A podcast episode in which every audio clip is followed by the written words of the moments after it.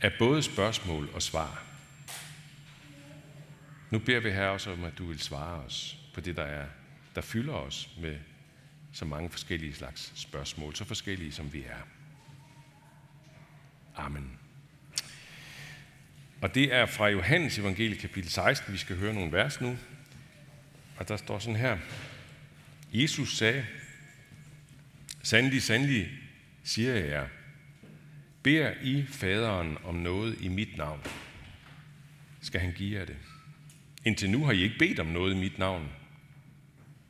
Bed, og I skal få, så jeres glæde kan være fuldkommen. Sådan har jeg talt til jer i billeder. Der kommer en tid, da jeg ikke mere skal tale til jer i billeder, men lige ud forkynd jer om faderen. Den dag skal I bede i mit navn, og jeg siger ikke til jer, at jeg vil bede til faderen for jer, for faderen selv elsker jer, fordi i elsker mig og tror, at jeg er udgået fra faderen. Jeg er udgået fra faderen, og jeg er kommet til verden. Jeg forlader verden igen, og jeg går til faderen.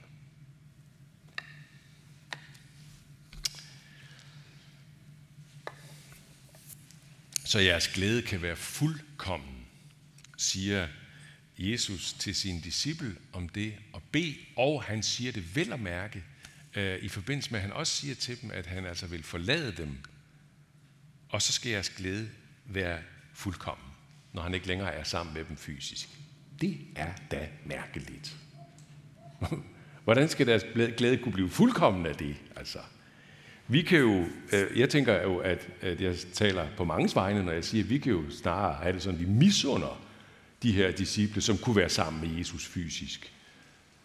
Der må have været en enorm stor glæde forbundet med det, som vi godt kan misunde dem. Giv, giv vi havde fået lov til at prøve det, ikke? Vi andre, som må nøjes med at, i bedste fald, nøjes med at, at, at tro på ham og, og, ja, og bede til ham. Og i værste fald, hvis jeg må lov til at bruge det udtryk, i værste fald, ja, så afstår du netop af samme grund fra altså relationen til Jesus, fordi du ikke kan have den på den der fysiske måde. Du kan ikke se ham ansigt til ansigt.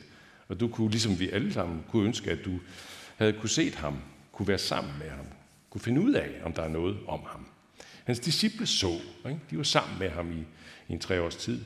De fik virkelig syn for savn fra morgen til aften. Og alligevel, alligevel siger Jesus til dem, der skal komme en tid, hvor jeg er væk fra jeres øjne, og hvor I skal bede i mit navn, og så bliver jeres glæde fuldkommen. Hvad manglede de i deres glæde, mens de var fysisk sammen med ham? De manglede det, vi har, og som de selv fik, da Jesus forsvandt fra deres øjne. De manglede på en vis måde alt det, som vi har, og som vi kender ham for. De manglede den fulde sandhed om Jesus. De manglede hele sammenhængen de manglede helt det, det, alt det her helt ubegribelige store, der er om Jesus. Alt det, som Jesus er, og som han var kommet for at være for dem og for os alle sammen. I, faktisk gik de sammen med ham i tre år i en form for blindhed. Det gjorde de virkelig. De fattede ret beset ikke en meter af, hvad han var kommet for. De troede, hans disciple troede, sådan som alle, der ligesom var omkring ham i periferien, og der var jo rigtig mange, ikke? Troede, at han var kommet for at være den messias, som, var, som det var meget almindeligt at, at, at, at vente på i den tid. Der var enorme, enormt stærke messianske forventninger på den tid der. Og det troede de, at han var. Nu var han den messias. Han var den, der skulle komme og befri dem fra den romerske besættelsesmagt. Han var den, der skulle komme og forene hele nationen igen og rejse den og løfte den op og kunne blive som på kong Davids tid måske lige frem. Alt det her, som Jesus tydeligvis vi har masser af eksempler på det i evangelierne, som han tydeligvis unddrager sig igen og igen. Den her Messias unddrager han sig igen og igen. Altså den her mærkelige øh, tilbageholdenhed hos Jesus midt i hans demonstrativt magtfulde fremtræden. Og så alligevel tilbageholdenheden. Tidligere i Johannes evangeliet, der får vi det nærmest skåret ud i pap, det her. Øh, vi får det med bespisningsunderet, som vi kalder det, altså der, hvor han mætter 5.000 mennesker cirka, 5.000 mennesker med nogle få brød og fisk, og overmætter dem. Og så skal I, høre, skal I se, hvad der, hvad der så står. sådan her, og så er vi tilbage i Johannes evangeliet kapitel 6, der kan I læse det sådan i hele sin sammenhæng. Da folk havde set det tegn, han havde gjort, sagde de, han er sandelig profeten, som skal komme til verden. Jesus forstod nu, at de ville komme og tvinge ham med sig for at gøre ham til konge, og han trak sig der tilbage til bjerget helt alene. Så, så, og så får vi så at vide, at de leder efter ham, de finder ham, og, og så står de foran Jesus igen, og han ved godt, hvad de vil. Og så står der sådan her, Sandelig, sandelig siger jeg, I leder ikke efter mig, fordi I fik tegn at se, men fordi I fik brød at spise og blev mætte. Arbejd ikke for den mad, som forgår, men for den mad, som består til evigt liv, den som menneskesønnen vil give jer, altså ham selv menneskesønnen. Ikke? Og så udfolder Jesus, hvordan han vil skaffe maden øh, til dem, maden til evigt liv. Det fortæller han så videre om der i kapitel 6.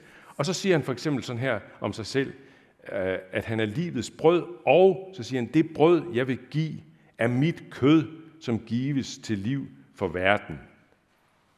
Og så kan man læse lidt længere frem, så står der sådan her, efter dette var der mange af hans disciple, der forlod ham, og de fulgtes ikke mere med ham.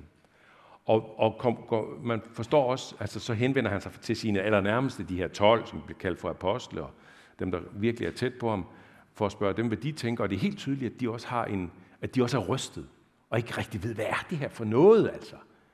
Det kan man mærke. Og vi hører jo også i de andre evangelier, Matthæus, Markus, Lukas, der hører vi, at Jesus tre gange efter hinanden, sådan med et stykke mellemrum, fortæller, at han skal til Jerusalem for at lide og dø og opstå. Og vi får at vide hver eneste gang, at disciplene forstod ikke et suk af det. Prøv at se et enkelt citat fra Lukas evangeliet, som er reaktionen på det. De fattede ikke noget af dette. Det var skjulte ord for dem, og de forstod ikke det, som blev sagt. Altså tre gange, de forstod det ikke. De forstod det simpelthen ikke. De har gået sammen med Jesus i tre år, men de fattede ikke et suk af det, som er faktisk så indlysende for os, og som er det i særdeleshed, når vi er forbundet med Jesus i troen. Når Helligånden har ført os ind i fællesskabet med ham, så befinder vi os jo der, hvor den store sandhed om Jesus står helt klart for os. Jesus, han er, for at bruge det mest samlende udtryk, øh, både fra Bibelen og igennem hele kirkens historie, han er verdens frelser. Det er det udtryk, som dækker over Jesus som menneskehedens point of no return. Det store, altafgørende vendepunkt i menneskehedens historie. Jesus med søndernes forladelse. Jesus med generalopgøret mod den onde. Jesus som den, der har dødsrigets nøgler i sin hånd. Jesus som begyndelsen og enden, som han bliver kaldt. Alfa og omega bliver han kaldt i det sidste skrift i det nye testamente. Jesus som venter ved tidernes ende med den store fuldendelse af alt. Der hvor, og så citerer jeg fra den sidste bog, åbenbaringsbogen i, i Nytestamentet, der hvor Guds bolig skal være hos menneskene, han vil bo hos dem, han vil tørre hver tårer af deres øjne, og døden skal ikke være mere. Ej heller sorg, ej heller skrig, ej heller pine skal være mere, for det, der var før, er forsvundet. Nu prøver jeg bare sådan at sætte nogle overskrifter på alt det, der er forbundet med Jesus, og som vi ved, som vi ved, og ikke bare, ikke bare ved, men når vi er forbundet med ham, ja, så, er, så er vi sat ind i det der. Det er den horisont, der har åbnet sig for os. Og det vidste disciplene ikke noget om. Det gjorde de ikke, da de hørte Jesus sige det her sker torsdag, som vi har læst i dagens evangelietekst. De vidste det simpelthen ikke. De forstod det ikke. Og det er også i det lys, at vi så skal forstå det med, at hvis vi beder om noget i Jesu navn, så vil Gud give os det. Det siger Jesus til sine disciple som et glædesfyldt løfte om, at de vil forstå alt senere hen, når han er væk fra deres øjne. De vil blive forbundet med Jesus i et helt nyt lys, i en helt ny og større og mere forunderlig glæde. Nu hvor de sammen med ham om, og, og mærker noget, der er meget skræmmende, det, vi snakker stadigvæk om skal torsdags aften, det vidste de jo ikke selvfølgelig, at han skulle dø næste dag, det tror jeg ikke, de kunne se for sig heller, men, men de er skræmt, og der står faktisk lidt tidligere i Johannes evangeliet, at de advarede Jesus mod at gå til Jerusalem. Hvorfor? Fordi de vidste, at der var der præcis de magthavere og de største modstandere af Jesus, som ville være i stand til at sætte ham under kontrol og gøre et eller andet slemt ved ham. Så de, havde, så de var rystet. Og de sidder der sammen med Jesus, og der er rigtig, rigtig mange spørgsmål, der melder sig. Det kan man læse meget om i, i kapitel 14, 13, 14 stykker til kapitel 17 i Johannes evangeliet. Masser af spørgsmål, der melder sig. Hvad, er, hvad, hvad sker der her, Jesus? Hvor, hvor, hvorfor er vi her nu i Jerusalem, det her start? Hvor, hvor, hvorfor, hvorfor må vi ikke se dig folde dig ud som Messias, sådan som vi har set dig gøre det så meget? Hvad sker der, Jesus? Hvem er du? Hvad vil du? Og lige der siger han til dem, der kommer snart en tid, hvor I kan bede om svar på et hvilket som helst spørgsmål om alt det her, som I spørger om nu. Og, og min far, han vil give jer det. Han vil give alt, hvad I beder om. Og, og, og helt tilsvarende, ikke? også så siger han det her, som vi også læste. Der kommer en tid, da jeg ikke mere skal tale til jer i billeder, men forkynd jer lige ud om faderen. Der kommer en tid, hvor I får svar lige ud på alt, hvad I nu føler jeg meget tynget af ikke at kunne forstå.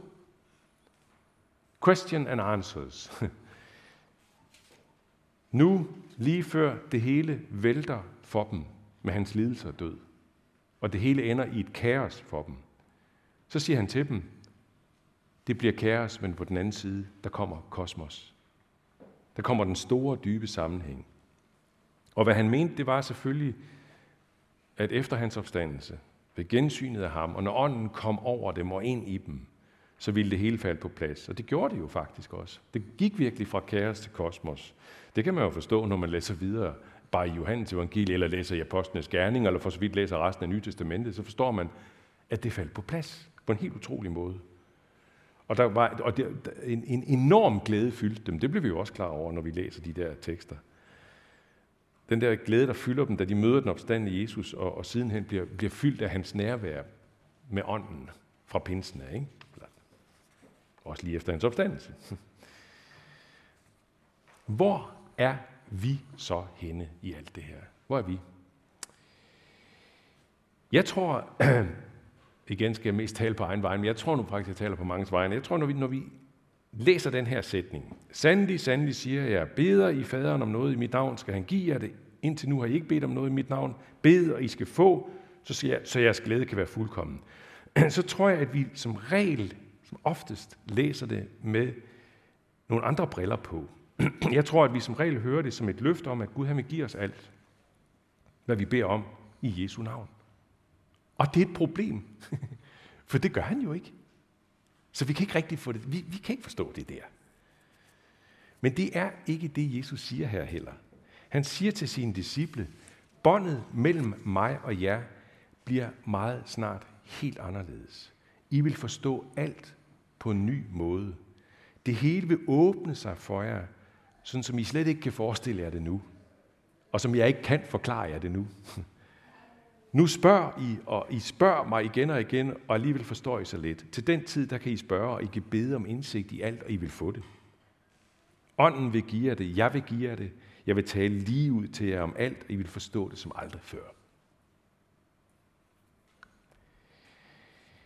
Jeg kunne godt have holdt en prædiken om bøn. Jeg havde, det var faktisk min første tanke, da jeg sådan lige havde læst teksten, og også havde læst øh, øh, den her fra første Mosebog, som jeg tidligere læste, Jakobs kamp, ikke? som er en skøn bog, eller en skøn øh, tekst om bøn.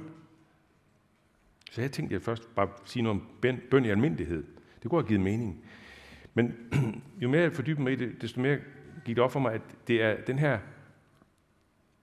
det er den her vinkel på Jesu ord, som vi har brug for, fordi vi meget let løber panden imod Jesu ord, når han til synligheden afgiver et løfte om, at, at vi kan få alt, hvad vi beder om i Jesu navn.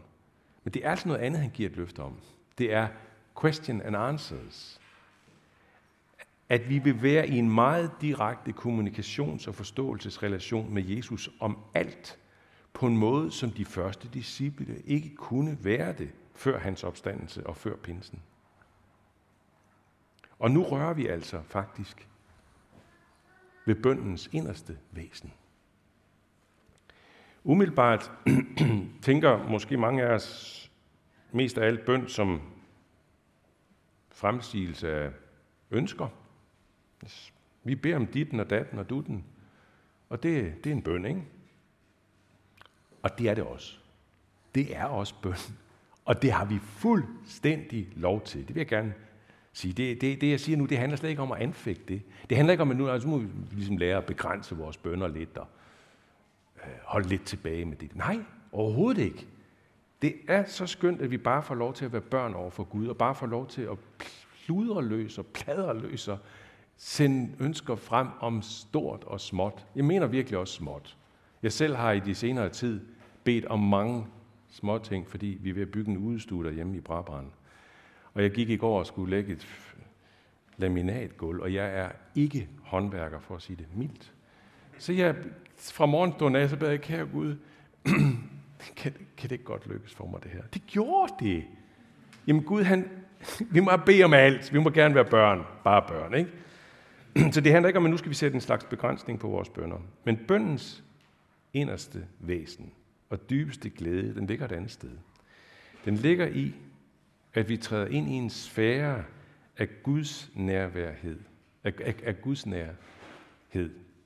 Af en slags, ja, en forbundethed med Jesus. Det er bøndens inderste væsen. Nu skal I få et citat fra en vidunderlig bog om bøn. Timothy Keller. Den hedder bare Bøn. En skøn bog. Prøv at se, hvad han siger. Bønden sætter tingene i perspektiv og viser os det store billede. Hæver os op over alle de stressende detaljer og giver os et nyt udsyn over, hvor vi faktisk er. Bønden er simpelthen den måde, som alt det, vi tror på, og som Kristus har vundet for os, bliver til en kraft i vores liv. Bøn er den måde, som sandheden arbejder i vores hjerte for at skabe nye instinkter, reflekser og tilbøjeligheder. I bønden bliver vores forholdsvis abstrakte kendskab til Gud eksistentielt virkelig for os. Vi tror ikke bare på Guds herlighed, vi fornemmer hans storhed. Vi tror ikke bare, at han elsker os. Vi oplever, at vores hjerter bliver oversvømmet af Guds kærlighed. Bøn gør det virkeligt og nærværende, som vi tror på.